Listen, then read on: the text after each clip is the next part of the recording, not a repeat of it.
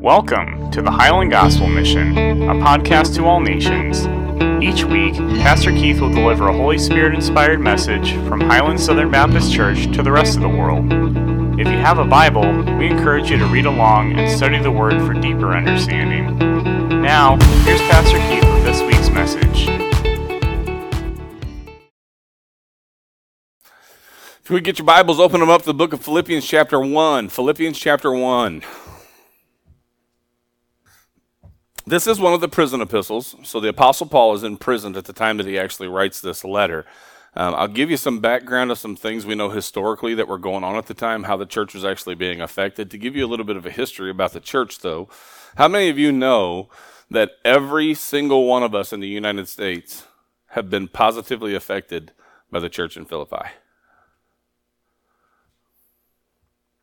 The church in Philippi was the first church. The apostle Paul was commanded by Jesus on a second missionary journey, uh, his second missionary journey to go into Macedonia.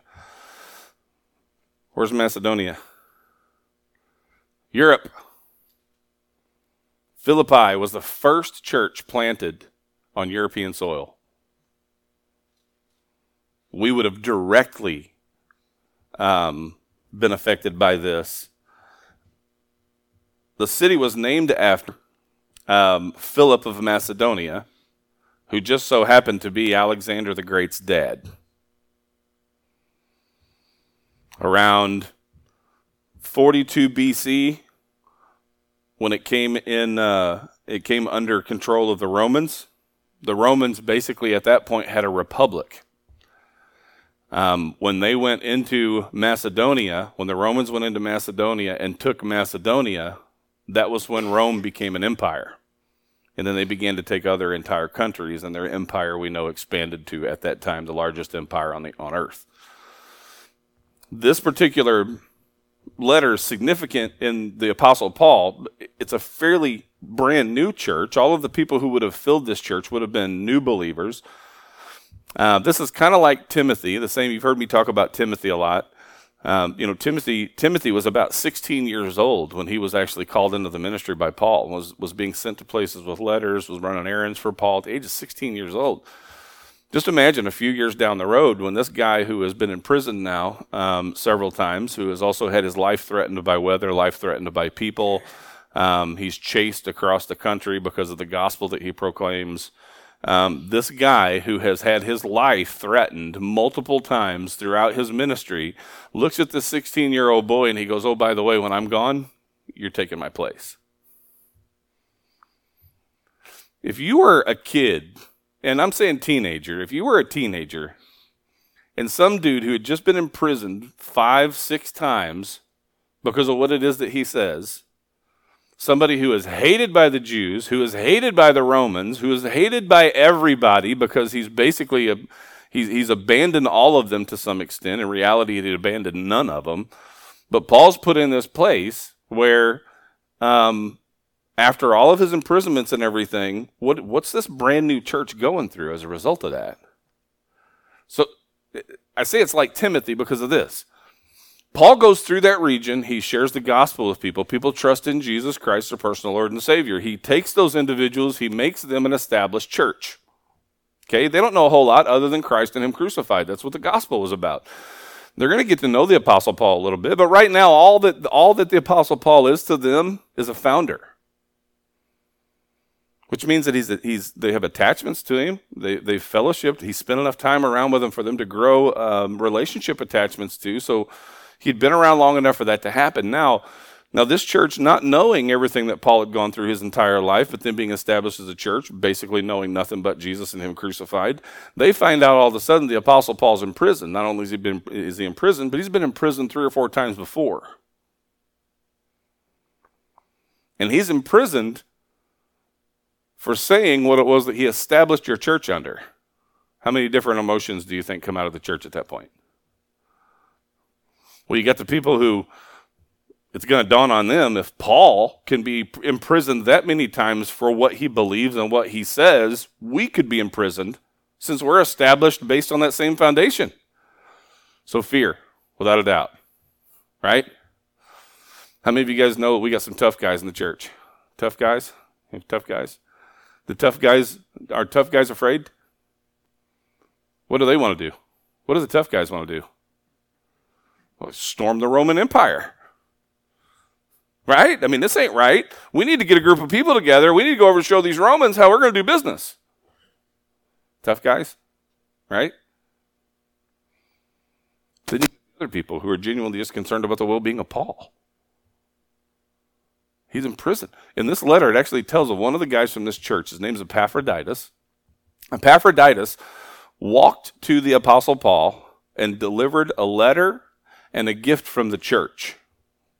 Anybody want to guess how long, how far of a walk that was from Philippi to Rome? 600 miles one way. You think that guy loved Paul? Not only that, but how many of you guys have been on your way to work in the morning and you genuinely get to feeling just totally horribly sick and you turn around and go back home? Epaphroditus, he became deathly ill on this trip to Paul. He didn't stop. 600 miles. I can guarantee you that there was a lot going on for a man to justify a 600 mile walk. And with all these things that were going on in individuals' minds, the Apostle Paul needed to address it. Because if they were worried about Paul, they completely missed the mark. If they're angry at the Romans, they completely miss the mark. If they're afraid, they have completely missed the mark. And in this particular letter, Paul helps focus them from where they're at to where they need to be. So take a look um, at uh, look at the way that Paul deals with them in, in this first verse with, with these first verses. The way he deals with them, you can tell that they're a, a new church, and you can tell that he loves them. It says Paul and Timothy, bond servants of Christ Jesus, and to all the saints in Christ Jesus who are in Philippi, including the overseers and deacons. Grace to you and peace from God the Father and our Lord Jesus Christ.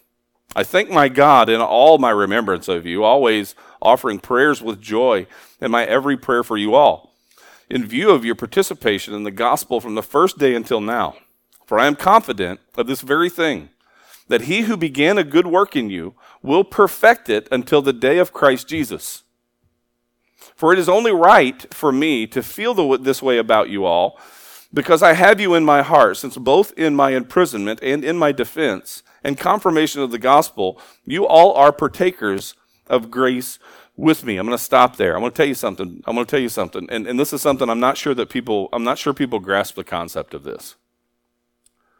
And I want you to hear me. Whether I'm seeing you for the first time today or I've known you for 20 years, I love you.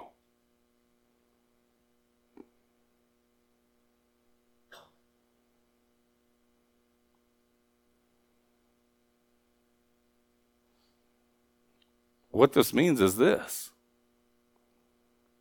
this is not just a building for people to come to once or twice a week. This is a church. Whether you choose to look at me this way is entirely up to you. But you are my family. And that family runs deeper than genetic blood, it runs as deep as the blood of Christ. Paul has an attachment to these people. He didn't know all of them that well. And he, associated his attachment to them through their participation in the gospel. In other words, Paul's not coming down on them hard by telling them, shame on you for being afraid in this circumstance. Shame on you for being a bully in this circumstance. He's not slapping them around. He's approaching them by saying, look, I love you. And he's saying that because he wants the people to understand this isn't a control issue. When I stand up here and preach and I tell you this is what God would like to see out of us, it's not a control issue. It literally is the best thing for you and everybody you're around. This is why I keep pounding the whole rule thing. Man, church has become so structurally hard.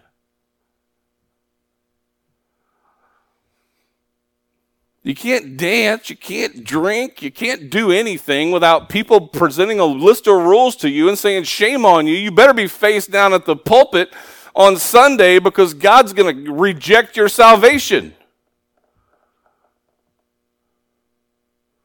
He loves you just the same. It doesn't matter whether you're afraid when you shouldn't be. It don't matter whether you're mad when you shouldn't be. He loves you in your fear. He loves you in your anger. He built us. He knows what we're capable of. What we feel is one thing. But I'll say it again, folks. Love's not a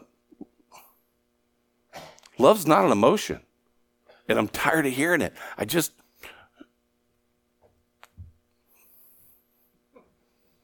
Why are you getting divorced? I don't love them anymore. That's obvious, but why are you getting divorced? And they'll look at me sideways. Well, what do you mean that's obvious? Love is a verb. Love is not what you feel, love is what you do. If you want to feel, then you do. That's the way it works. The emotion of love follows the action. That's the way it works. Love at first sight? I'm about to destroy your childhood. Doesn't exist. That's lust. That's what's called lust. When somebody sees something for the first time and goes, woo, that's lust. That's not love.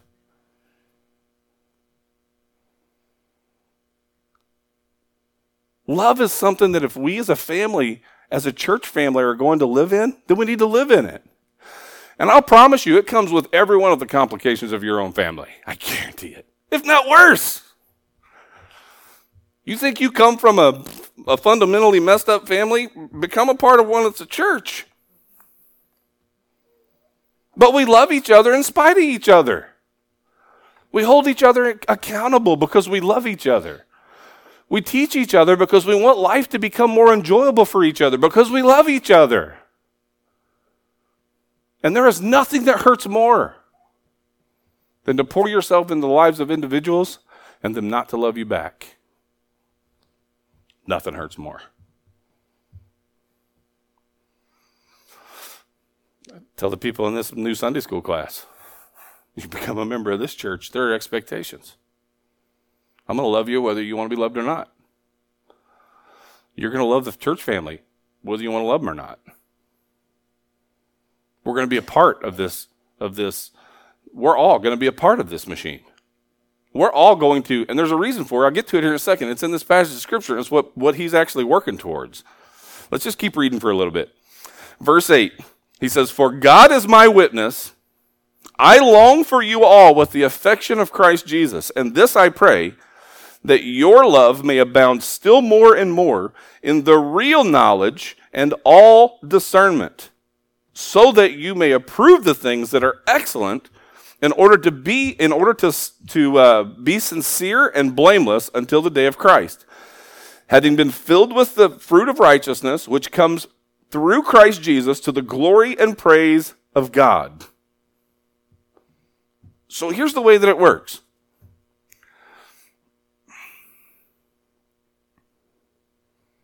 If our love for one another is genuine then what we want that is better for one another is genuine. Now, I'm going to tell you, I can't stand up here and tell you what, what exactly that looks like for you. We're all on different, we're all traveling different roads. Even if we have a relationship with Jesus, we each have different experiences, we have different struggles, we have different complications. We have the same Christ. We can all come together when it comes to the solution of our problems, but we can't come together on our problems because all of our problems are different. I mean, you lose an arm and somebody else has a headache. What's the bigger deal to both of them? Depends on which one's lost the arm and which one has the headache, right? What does the guy who lost the arm have anything to do with the guy who has the headache? Nothing. So I, I can't stand to hear people argue about things all the time. It's like it's eighth grade playground all over again. We, as believers in Jesus Christ, love each other, and we love each other for a purpose, intentionally. Let me ask you this do things at home run more smoothly when everybody in the house is getting along? Or do they run more smoothly when nobody in the house is getting along? This is what Paul's saying. We got to get things straightened out here and things run smoothly. In order for us to do this, you all have got to have your heads screwed on straight. So his instruction in the part of this is like, I want to see you become from the person that you are to the person that God wants you to see. I'm confident that he is going to finish that work in you. I'm confident that he's going to finish it. He's talking about the end result, having been filled with the fruit of righteousness, which comes through Jesus Christ to the glory and praise of God. What is the difference between being filled with the fruit of righteousness and actually being righteous? It's an interesting thing. You guys ever met rule followers?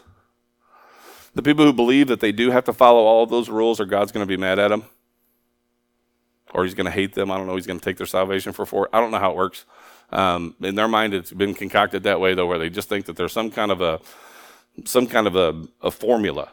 And there's not. There's no formula. You want to be filled with the fruit of righteousness, which comes through Christ Jesus and gives praise and glory to God?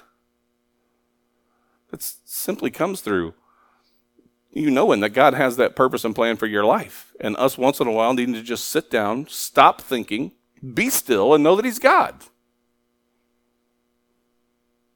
Let me ask you something. I'm not talking about your Bible study time, your prayer time. I'm talking about when's the last time that you got alone with God and just did nothing? No Bible in your hand, no prayers on your lips. Just sit alone with you and God. Seem weird? It gets weirder. Because you get to where you're sitting alone with God before you know what He's walking through Walmart with you. People are walking around looking for the little earpiece because you're talking to somebody, but there's nobody there. You don't realize what's happening before you start humming something. People are looking at you goofy before you realize you're humming Victory in Jesus walking down the aisle of Walmart. People look at me and they're like, why, why would you be a Christian? Christians don't get to have any fun. I'm like, you really are speaking completely out of ignorance. I've been a Christian for over 30 years now. Would I be a Christian for over 30 years if being Christian wasn't fun? And I certainly wouldn't be telling other people to, hey, come over here and join in this not so fun bandwagon we got going on. I don't have to live by rules. Do I want to please the Lord? You bet I do.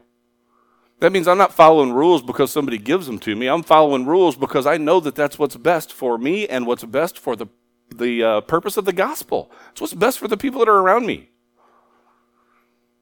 I've always been confused by people who had a problem with the Bible and they'll pick it apart. It's like, what? Okay, so the Bible's telling you to marry one time and keep that spouse. It's telling you don't cheat on anybody. It's telling you don't even think about other women. It's telling you to don't cheat ever at work, don't steal, don't lie, can somebody tell me where the problem is with this? It's kind of like when they threw the fit about having the Ten Commandments taken down out of uh, out of the federal building in Washington. Did you know they did that? Yeah. You know what their reason was? They took them down for fear that people may follow them. They weren't worried about people being good by following the Ten Commandments. They were worried about people being drawn to the Christian life through the Ten Commandments being presented. Because anybody who knows the Bible knows that the Bible does not give us the Ten Commandments so that we can follow them. It gives us the Ten Commandments to prove to us that we can't follow them. In other words, the Ten Commandments is what, is what gives us the ability to say, wow, I'm broken and I can't be fixed again. And then Jesus comes along and says, I can fix you.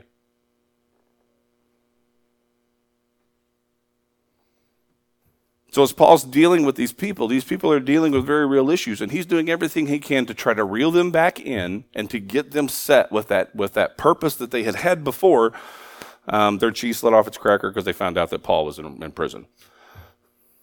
Look at, look at verse 12. He says, now I, now I want you to know, brethren, that my circumstances have turned out for the greater progress of the gospel, so that my imprisonment in the, in the, uh, the cause of Christ has become well known throughout the whole Praetorian Guard and to everyone else.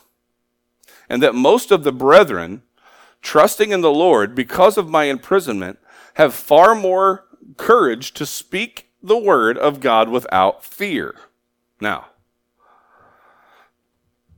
uh, let's go ahead and read the next verse. Let's get this because it, it goes in with it. Some, to be sure, are preaching Christ even from envy and strife, but some also from goodwill.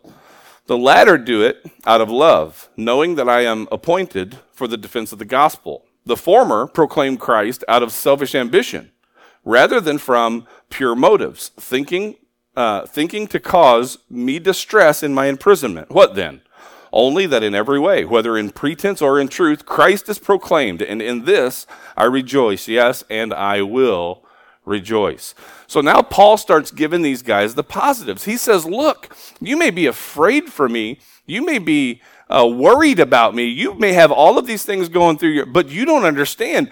The progression of the gospel is happening as a result of me being imprisoned. So these guys are all going, boohoo, Paul's in prison. And they're going through all of this emotion. And the apostle Paul goes, wait a minute. If I had not been imprisoned, I would not have been able to get the gospel to the people that I've gotten it to now. The Praetorian Guard, who is who do they work for? Huh? They work for the emperor. That's the that's the this is the emperor's core people who would have been the individuals who are over these prisons. Paul's saying he, he was able to get to the Praetorian Guard. What's the chances of a Christian getting to a Praetorian Guard without Paul being imprisoned? Uh uh-uh. uh not happening. Because they're isolated with the emperor. So Paul's saying, look, I'm able to preach the gospel to people I would not have been able to otherwise. How many of you guys would have pulled that shiny little gem out of your circumstances if you were in prison? Most of us wouldn't. Most of us would be boo hooing about our circumstances in prison. But here's the Apostle Paul saying, Nothing better could have happened for the gospel than for me to be imprisoned. And then later, when he said, There are some people talking about Jesus and they're talking bad about him, there are other people that are talking good about Jesus. The point is, whether they're talking good or bad, they're talking about Jesus. I told this story. Some of you never heard it. Some of you probably heard it more than four or five times in 20 years. But I was a dispatcher for Beco Concrete Products for, uh, for about two years. And uh, when I worked for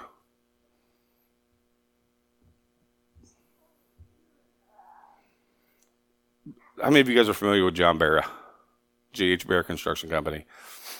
Uh, Beco Concrete Products was his sister company. Okay. I had 11 drivers under me. And I would schedule these drivers uh, the tickets would be printed out in the morning. They would come in. I would hand them their tickets. They'd go out in the yard, load their truck. They'd come back in, uh, rip off their load ticket, and then get in their truck and take off to deliver deliver the load. One guy was a Christian, and I talked to him. I get I get there about five o'clock in the morning, make sure I had everything ready when the drivers got there.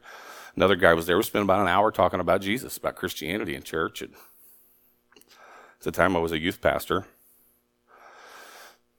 There was an atheist driver there as well. And this guy goes out and he tells this other guy that's an atheist, he says, Hey, um, our new dispatcher in there's a Christian. So this guy comes in to drop his load ticket off, leans over the counter, and he says, You'll never get me to talk about Jesus. And I just looked at him and said, You lose. He just walked in and talked about Jesus. This dude's an atheist. He didn't want to hear about Jesus. But through a conversation that happened 15 minutes earlier, this dude who is an atheist walks in, leans across the counter to a youth pastor and a deacon, and says, You will never get me to talk about that Jesus. you just did. Doors open. You see, we spend way too much time worrying about the results. We even take them personal. You walk up and knock on somebody's door and they call you a few choice, choice words and slam the door in your face. I guarantee you, because I did it, you walk away from the door feeling defeated, like somebody just ripped your soul out. You went up to offer them the most loving gift you could possibly offer them, and they treated you that way when you walked away, and above all of that, it was a failure. Was it?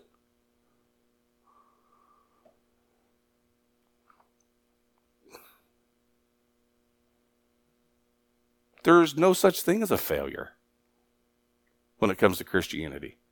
Even your failure is a victory. If you're a Christian, because you're going to learn more from your failures than you ever will from your successes. And Jesus knows how capable we are of all of this. That's why he gave us an endless supply of it. You kind of check in once in a while, make sure your grace bottle's not running empty. So Paul's saying, look, it doesn't matter whether people are talking bad about Jesus or talking good about Jesus, my presence in prison, what were the chances that everybody around that prison would be talking about Jesus if Paul wasn't in there? Just because we don't understand our circumstances don't mean that God's not in them. Do you hear me? It should be enough for us to know that we serve a God who loves us and would never would never put us through anything unnecessarily. It should be enough. And that's isn't that what trust is? Isn't that what real trust is? I don't know about my circumstances, but Lord, I trust you. Come down with cancer. Takes a lot for somebody to say, Lord, I trust you. You lose a child. God forbid. How much strength does it take and faith for you to be able to say, Lord, I trust you?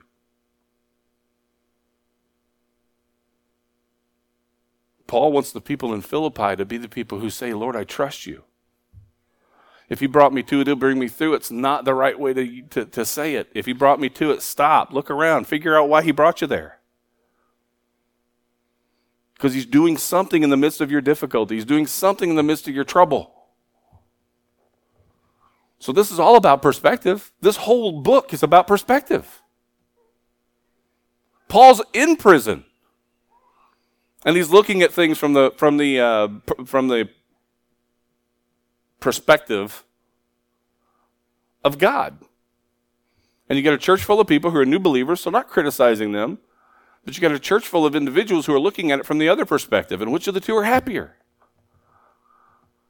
The one who's actually going through the trouble is happier than the one who's worried about him going through the trouble.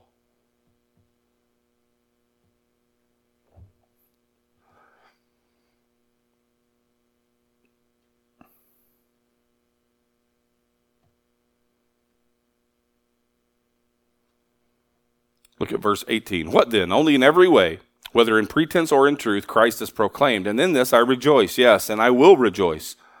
For I know that this shall turn out for my deliverance through your prayers and the provision of the Spirit of Jesus Christ, according to my earnest expectation and hope, that I shall not be put to shame in anything, but that with all boldness Christ shall even now, as always, be exalted in my body, whether by life or by death.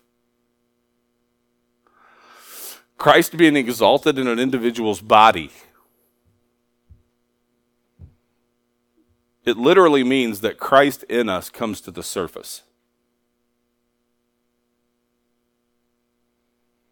It means when we sacrifice ourselves to God and we sacrifice ourselves to His service, if we're in the right place, we don't worry about what the consequences of that are. Our biggest problem is when we realize the consequences and then decide that the, the cost is too steep.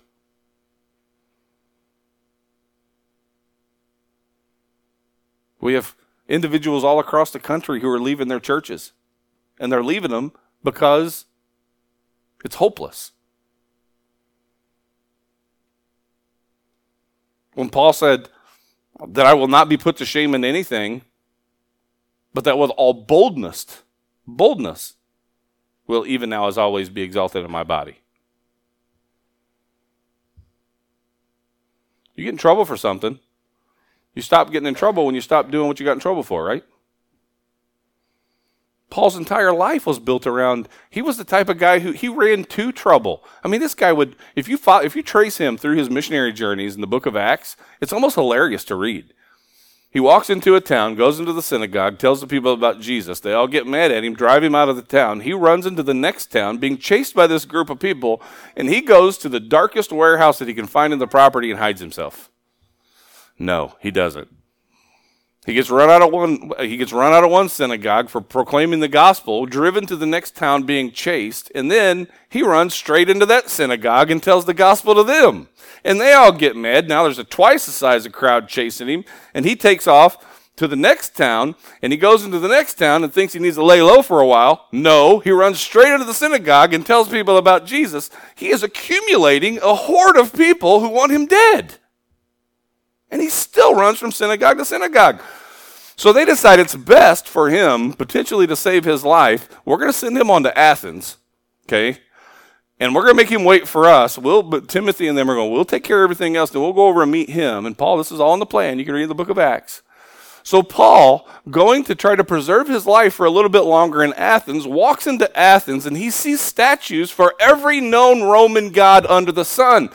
He walks up to this one particular one, and it was the statue to the unknown God. Now, the Romans were so scared. They had to have a God for everything. That's why they were, they were pantheistic and polytheistic. In other words, God is nature, um, and God is many. Um, so you have a God of the sun, God of the moon, God of the wind, God of the stars, God of the river, God of the land, God for everything. Well, they were so superstitious and so afraid that if they forgot a God, that he was going to smite them. That they, the last one they erected was, just in case we forgot one, the statue to the unknown God, the one that we're not aware of yet.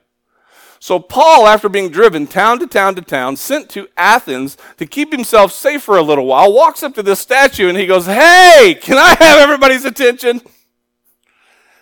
Because you have a spot here for the unknown God, and I am going to tell you who he is. He was not very good at doing things that kept him safe. And it was because the fullness of Christ showing itself in his body meant that anything he'd done for Jesus that had consequences, he served it up as a sacrifice for his Lord. It's the cost of doing business. You share the gospel with somebody, you might get chewed out. That's the cost of doing business. You go sharing a message that people don't think is very popular in today's culture. You might suffer some consequences. How many people in here been in Facebook jail? I've been in four times. I'm a regular. I'm expecting me to have to go see uh, what's he called? Can give me a regular guy? Got to check in constantly. Make sure I'm not making mean posts on Facebook. Two of them, though, was from my sermons. I got to be fair. And let's be honest, if Facebook was watching all my sermons, they'd probably ban them all. It'd just be they'd shut the account down. If you are, if you have a desire, I mean, Jesus, anyone who desires to live godly in Christ Jesus might be persecuted. Did I get that right? Anyone who has a desire to live godly in Christ Jesus could be persecuted. Is that one right? Anyone with a desire to live godly in Christ Jesus will be persecuted. It's a promise. That's why we're told, why are you surprised at the fiery ordeal among you? In other words, people wake up in the morning. You have chosen sides if you've placed your trust in Jesus Christ. And just so you know, the side that you chose is not in control of this earth right now. Yeah, he can take control anytime that he wants to, but for a time, he has made the prince and the power of the air of this world, he's allowed Satan to run free. And you'll notice, Jesus, every time that he talks about it, he says, until, until all things have been put under my feet, until my enemies have been made a footstool, in other words, Jesus is still in control, but right now, the way that the purpose of the plan works, devil, the devil is, is, is free to roam.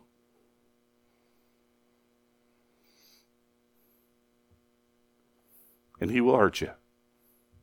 He'll hurt you by people that you love, he'll hurt you by people that you're close to. He will manipulate individuals to cause circumstances that can make life pretty miserable. How do you respond to that? Just know You don't go to Walmart without, or you don't go to McDonald's without accepting the cost. Right?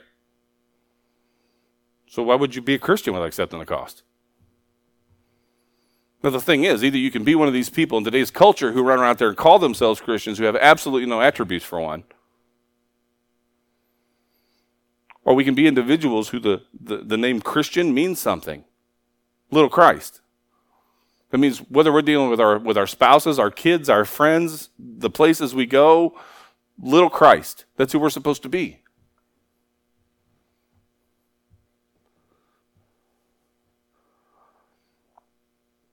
Look at verse 21. For to me, to live is Christ and to die is gain.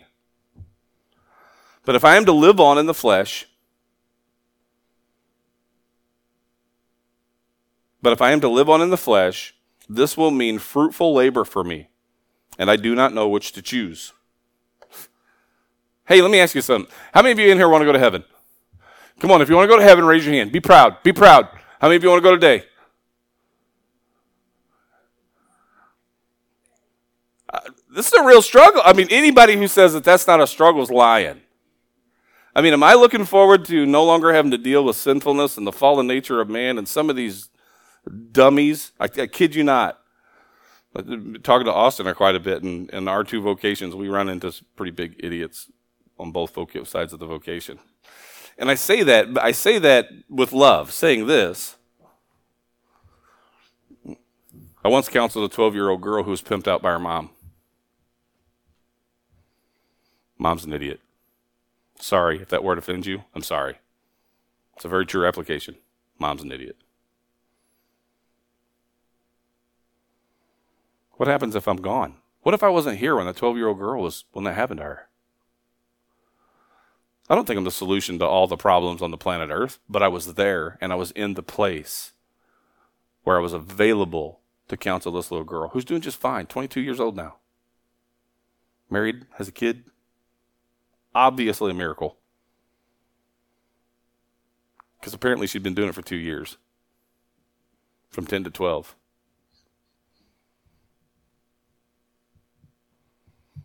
What if you were gone? What if you, the circumstances in life right now, were plucked out of the way? What if this church was plucked completely off of this property? It's a question I asked the other day. If you died today, would anybody outside of your family miss you?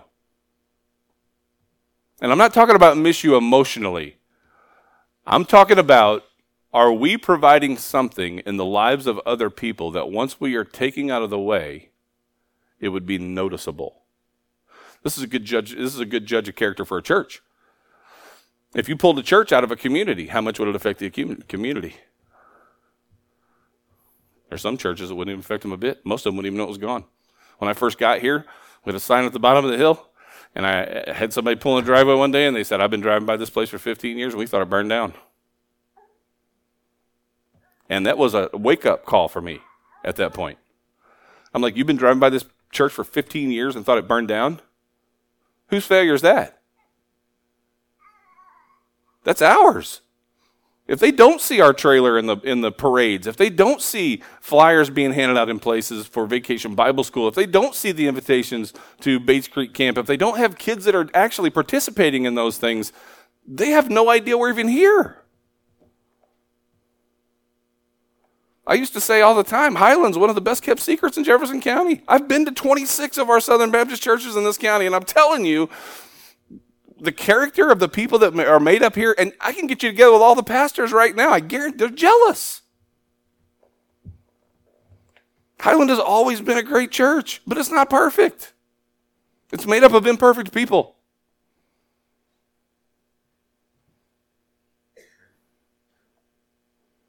If we want to reach people for the gospel, we have to make sure we've got it all together up here. I feel for the last two years with the people who left, and most of which are filling callings in other churches. And people calling me and saying, What in the world's going on? Does it matter? In the big scheme of things, do you know what God tells me on a daily basis when I start worrying about Highlands attendance? The same thing He always tells me you do you, and let me do me. You don't worry about the numbers of people who are in the church. You do what you're supposed to do. You tell your people to do what they're supposed to do, and I will take care of what I need to take care of. You don't like the sermon today? It's a very small thing to me. You like the sermon on a particular day? It's a very small thing to me. Why? Because your approval or disapproval doesn't matter. God gave me a message, I preached it. Guess what? I win. You walk up and knock on somebody's door and share the gospel with them, you win whether they trust in him or not. You're nice to somebody who's not nice to you, you've won. Period. Because winning isn't the result of anything. I'll tell you the key to winning. You just got to get it drilled into your head that it's done.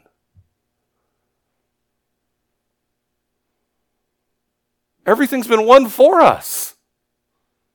Now we've just been asked to try to restore the relationship with God's people and Him through the faithful, obedient proclamation of the gospel. That's all He's asked us to do.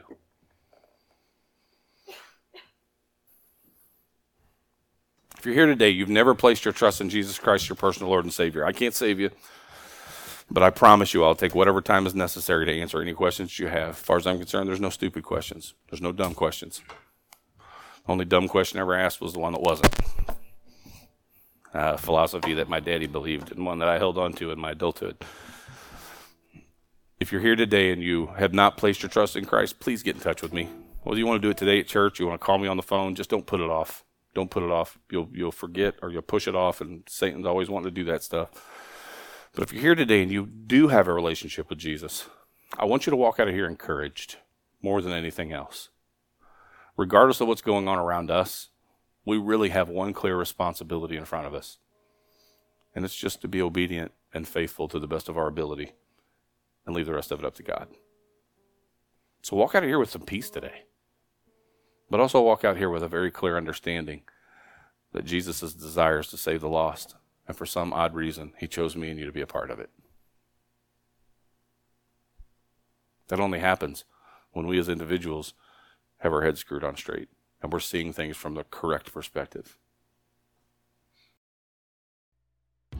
Thanks again for listening. If you have questions about becoming a Christian, discipleship, or if you have prayer requests, you can visit us at facebook.com forward slash Highland Southern BC.